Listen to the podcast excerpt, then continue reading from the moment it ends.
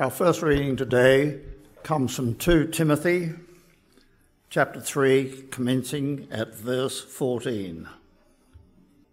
But as for you, continue in what you have learned and firmly believed, knowing from whom you learned it, and how from childhood you have known the sacred writings that are able to instruct you for salvation through faith in Jesus Christ. All scripture is inspired by God and is useful for teaching, for reproof, for correction, and for training in righteousness, so that everyone who belongs to God may be proficient, equipped for every good work. The second reading comes from John chapter 14, commencing at verse 15. If you love me, you will keep my commandments, and I will ask the Father, and he will give you another advocate to be with you forever. This is the Spirit of truth, whom the world cannot receive, because it neither sees him nor knows him. You know him because he abides with you, and he will be with you. I will not leave you orphaned. I am coming to you. In a little while, the world will no longer see me, but you will see me. Because I live, you also live. On that day, you will know I am my Father, and you in me, and I in you. They who have my commandments and keep them are those who love me, and those who love me will be loved by my Father, and I will love them and reveal myself to them. Hear the word of the Lord. Thanks be to God. I wonder, how often do you have a shower? Are you a morning and night shower person? I know some people that want a, a morning and night shower, sometimes even a morning, lunchtime, and night shower. Uh, I, I, don't like for it to happen in our household. Are you a short shower person, like in and out? Or do you kind of lose track of time in the shower? Uh, maybe you have children or, or, grandchildren that are like that. Uh, how often do you shower? Uh, do, you, do you shower for occasions? You know, if you're not doing too much, you can get away with it until you have to meet someone else. Uh, I, I, often uh, joke uh, that I shave for Jesus. So I, I make sure I'm my most cleanly shaved for, for Sunday. But I, I, do actually shave through the week as well. How, often do you shower? Uh, Katie's often disgusted that when I go uh, hiking with friends, it can be 10 days. And I won't have found a shower for any of those 10 days. And she wonders how I can stand my own smell. Um, maybe you're not an everyday shower person. Uh, well, how, how, does this uh, come to play? How is this relevant to what we're talking about. Uh, let me read to you from Ephesians 5. Uh, Jesus loved the church and gave himself up for her, making her holy, cleansing her by the washing with water through the word, and to present her to himself as a radiant church without stain or wrinkle or by any other blemish, but holy and blameless. Jesus loved the church and gave himself up for her to make her holy, cleansing her, washing her uh, with water through the word. Uh, when Jesus uh, came and walked, John's gospel introduces Jesus as the Word that made flesh. The same Word that brought the world into creation took on flesh, incarnated the Word that created the world. And as Jesus spoke, it was the words of Jesus that brought new life. As Jesus died, as we celebrated at Easter, and was raised to life, his words continue to give life to us. So the word made flesh uh, was a, a word to us. And as he speaks to us, his words bring new life in us. I, I wonder if you had a, a product that you wanted to advertise uh, that was for washing, and you said it's going to make you radiant, without stain or wrinkle. or any blemish, but holy and blameless. Sounds like pretty good marketing. You'd sell a lot of that product if it achieved what it was meant to. Uh, well, the Word of God works that in us. It makes us radiant, that we will glow with the life that's imparted into us without stain. That is, before God, we are washed clean. There's no shame. Uh, without wrinkle or blemish, well, you know, we wrinkles. Uh, you, uh, the joke is if you want to find out someone's age, ask them to smile and you see the, the crow's feet around their eyes. But wrinkles are still there. But what's Jesus going to do? He's making all things new. That we, when he returns, will receive a, a resurrection body free from stain, wrinkle, or any other blemish, completely holy and blameless. Jesus' product for us as, as a church is that he will make us new, make us radiant.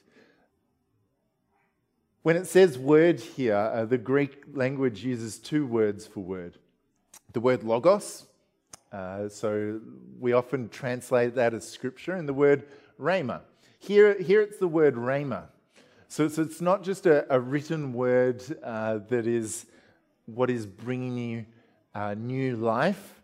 It's actually the, the rhema word, a, a word in season, the word that you need to hear, the word that encourages you, the, the word that builds you up. Uh, when you hear someone say something to you and, and it is exactly what you need to hear, it's God's truth spoken to you. That's a, a rhema word, a word in season. And when we think about Scripture, we can often think about it as, as dead words. And scholars have read uh, God's word and dissected it and not believed. And to them, it is just uh, logos, just writing on paper. But the truth is that God actually wants to do what He says in this passage of the Bible in us. And so it is the, the Holy Spirit who we heard about in John's Gospel who brings the Word of God to life and speaks it to us as a word in season that produces washing, cleansing, newness, radiance in each of us. As a church, uh, we value the Word of God. Last week we talked about worship and we worshipped and we thought about what it means to be a church that values worship. I'm sorry if you missed that. Uh, we tried to live stream it and we figured out the bug as to why it didn't live stream, but you've missed it. You're just sorry. We, we value worship as a church, and worship is about pursuing God and pursuing relationship with God because it's a language that we have with Him. Today, we're talking about word. Word is a value uh, that we have as a church. Uh, so, what, what, are we talking about? Well, we invite God to continually convert us to his ways through his word and by the power of the Holy Spirit. That is, we're, not just reading it because it's got good stories. We, we believe that his ways are the, the best ways to live a, a, fruitful life, that his ways are the ways of salvation, uh, that there is power available to us as we read his word and see it applied by his Holy Spirit the, the, the Word and the Holy Spirit go hand in hand. Uh, so, what does the Bible uh, say about the purpose of the Bible? I'd love you to open up to 2 Timothy. Uh, so, you should have one of these red Pew Bibles uh, nearby. If you don't, there's a stack there. It should be tucked under your pew. It's about 967 is the page number. And it's right down the bottom is chapter 2, verses chapter 3 of 2 Timothy, uh, starting at verse 15. So you can find that on page 967.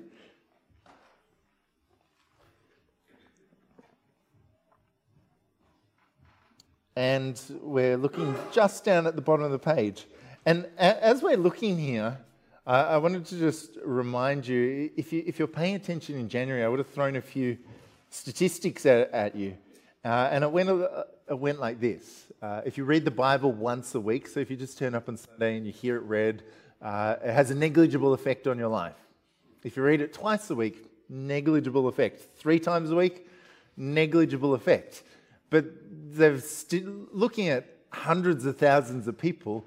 Uh, when people are reading it four times a week, there is a profound difference between the three time person. Four times or more a week, there is a profound difference. And so, some of the, the differences they talked about when you're reading or listening, some people like an audio Bible, uh, four times per week, is that you're 30% less likely to struggle with loneliness, that you're 40% less likely to feel bitterness or unforgiveness, uh, 218% more likely to be generous, 228% more likely to share your faith with others, and 60% less likely to feel spiritually stagnant.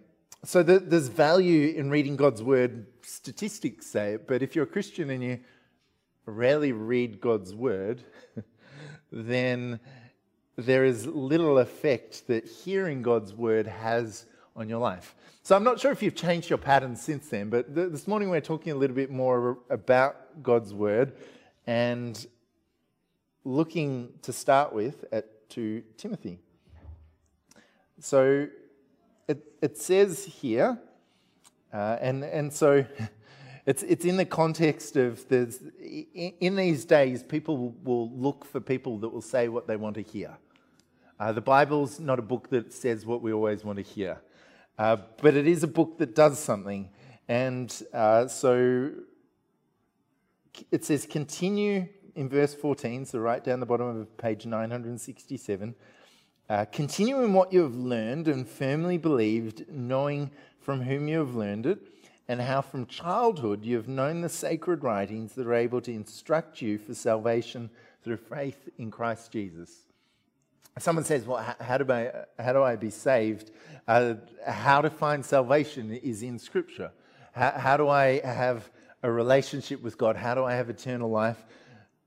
Scripture points us to how we can find salvation in God.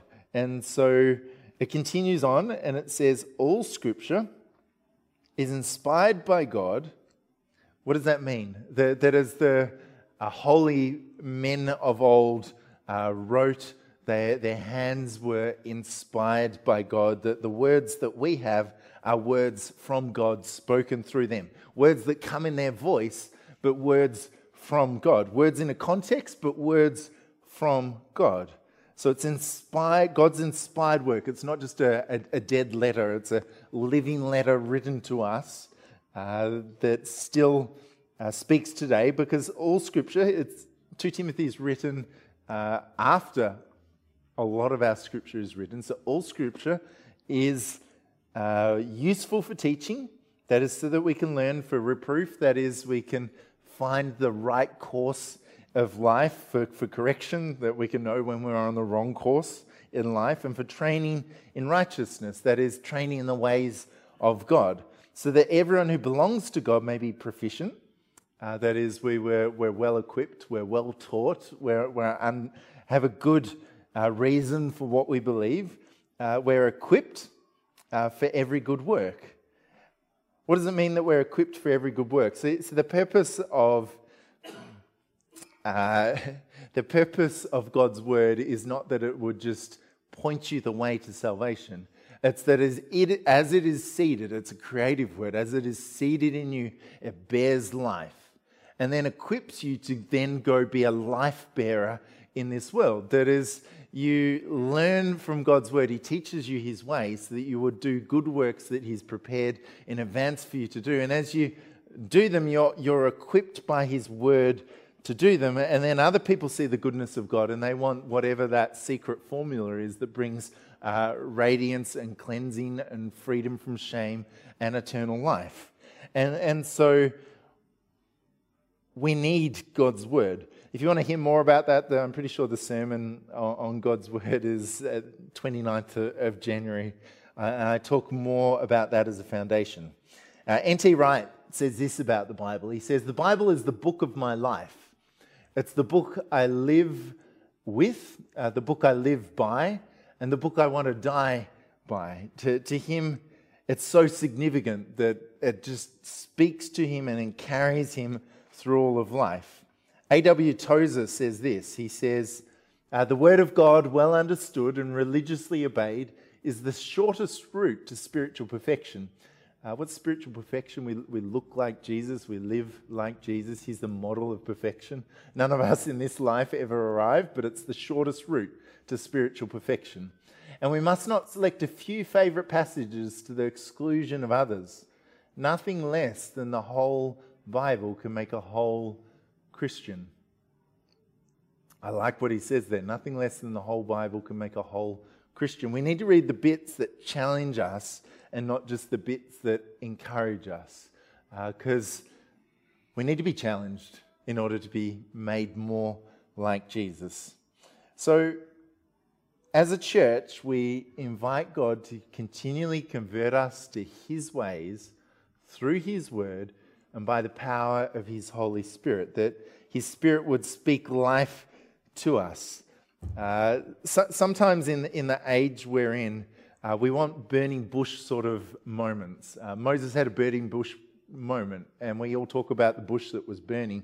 But the point of that story is not the burning bush, it's about the, the setting apart of Moses, Moses for a significant task. And so, if you're asking God for a burning bush moment in your life, uh, be assured that you're going to have a significant task ahead of you because uh, when he gives you a, a, a, significant moment, uh, it's usually to empower you with resolve to carry out a significant task. So don't look too much for the attention grabbing moments because what grabs our attention is not our focus.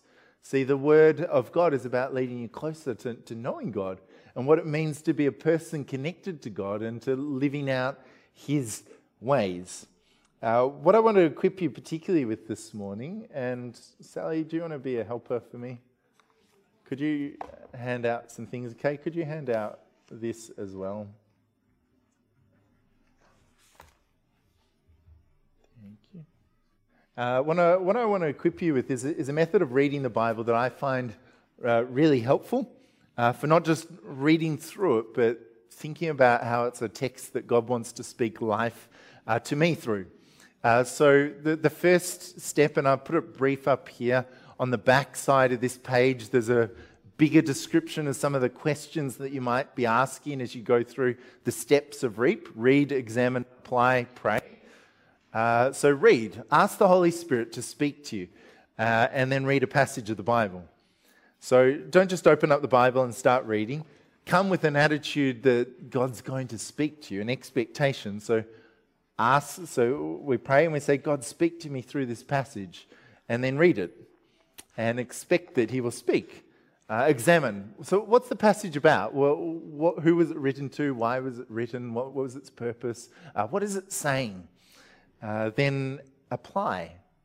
What stands out? Is there a particular verse that, that grabs you uh, as you read? How, how does it change the way that you think about God, about people, about life?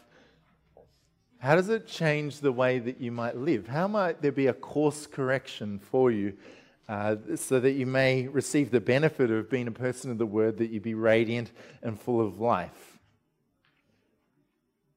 Then pray. Talk to God about it. Have a conversation with Him. God, I, I think this is what you're saying to me through your word. Please do this in me. But don't make it just a one way conversation. Sit and say, God, is there anything else that you want to draw my attention to. And in the busyness of this world, we don't stop and try silence very often. Stop and try silence before God and see how He directs your heart, your thoughts, as you talk to Him about what you feel like He's calling you to do. They're the steps. Uh, now, if I give you this and send you away, I'm 100% sure that a good percentage of people will put this bit of paper somewhere and it may not rise to the top of the pile.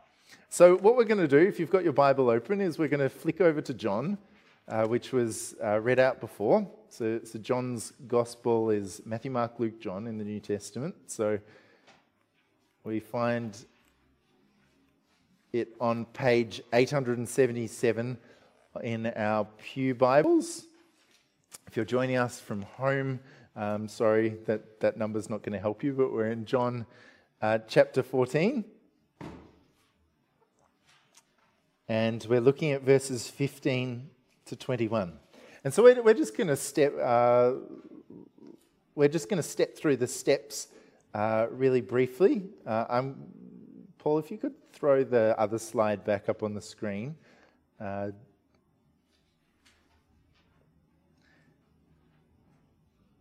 so let's pray. And, and, let me invite you to do it in your own words, and I'll do it from the front. Uh, God, speak to me. God, speak to me as, as I read your word. So we're on page 877, starting just under the title, The Promise of the Holy Spirit, verse 15. So it says, If you love me, you will keep my commandments. And I will ask the Father, and he will give you another advocate to be with you forever. This is the Spirit of truth, whom the world cannot receive, because it neither sees him nor knows him. You know him, because he abides with you, and he will be in you. I will not leave you orphaned. I'm coming to you. In a little while, the world will no longer see me, but you will see me. Because I live, you also will live. On that day, you will know that I am in the Father, and you in me, and I in you. They who have my commandments and keep them are those who love me, and those who love me will be loved by my Father, and I will love them and reveal myself to them. So just sit with that passage for a little bit uh, and, and sit in the space of which is a verse that, that jumps out at you. Was maybe part of a verse just jumps out at you from what we read just then. What's this passage talking about as, as we're thinking about that? It's talking about how uh, Jesus is talking to the disciples and he, he's saying, uh, I'm with you now.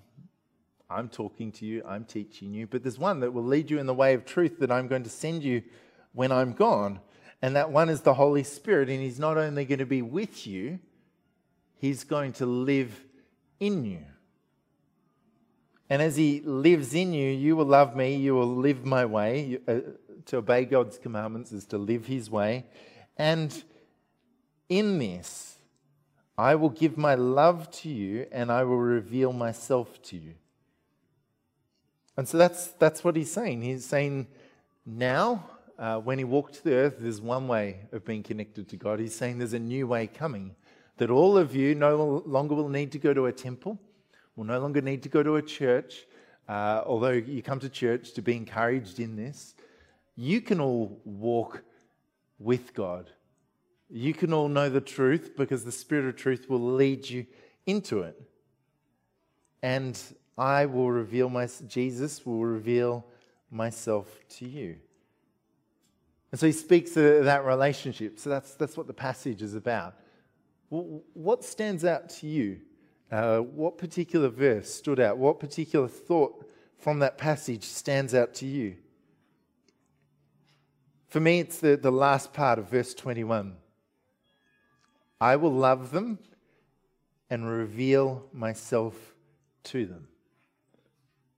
That is, the, the love of God is not just something you hear about, it's that something that is revealed to you. So there's an expectation, there's there's a promise in there that in all of life, God is going to reveal himself to me.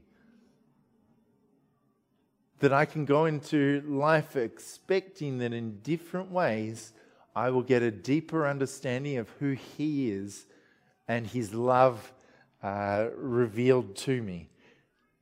So for me, that's an application. How does that change the way I think? It means I need to think about life with a, an expectancy that I'm going to get to know Jesus more. That as I approach Scripture, that as I come to church, that as I talk with Christians, I'm going to have Jesus revealed to me more, that I, I will continually grow in understanding. So then, what do I say to God? I say, God, I, I want to know you more. Reveal yourself to me. Show me. Are there any ways in which I haven't been open to you revealing yourself to me? Are there any ways in which I've been a closed book? Open my heart. Talk to me about it. And then just sitting in silence and waiting uh, for God to do that with me. I'm not sure whether you're reading the Bible four times a week. Uh, I'm, I'm not saying it to, to guilt you, I'm saying it to encourage you.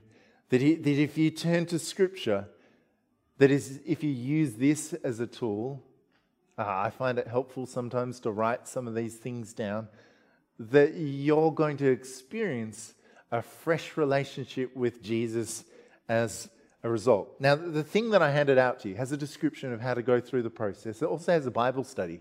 Uh, we have a life group uh, that meets on Tuesday morning, and if you want to do this study with a group of people, they, they would love for you to join them. Uh, I'm helping lead through this term, apart from tomorrow, and you can step through and then practice the process with them. The, in the description of how to do REAP, uh, there is a little comment at the end read through uh, Luke. And, and, so let me encourage you to start there and keep reading. Uh, maybe try Acts uh, once you've finished Luke. But we, uh, as a church, want to be a people that invite God to, to continually convert us to His ways through His Word and through the power of His Spirit. So let me encourage you to build this value in, in your own life. And I'm confident that as you do, uh, you will experience abundant blessing. Let me pray for us.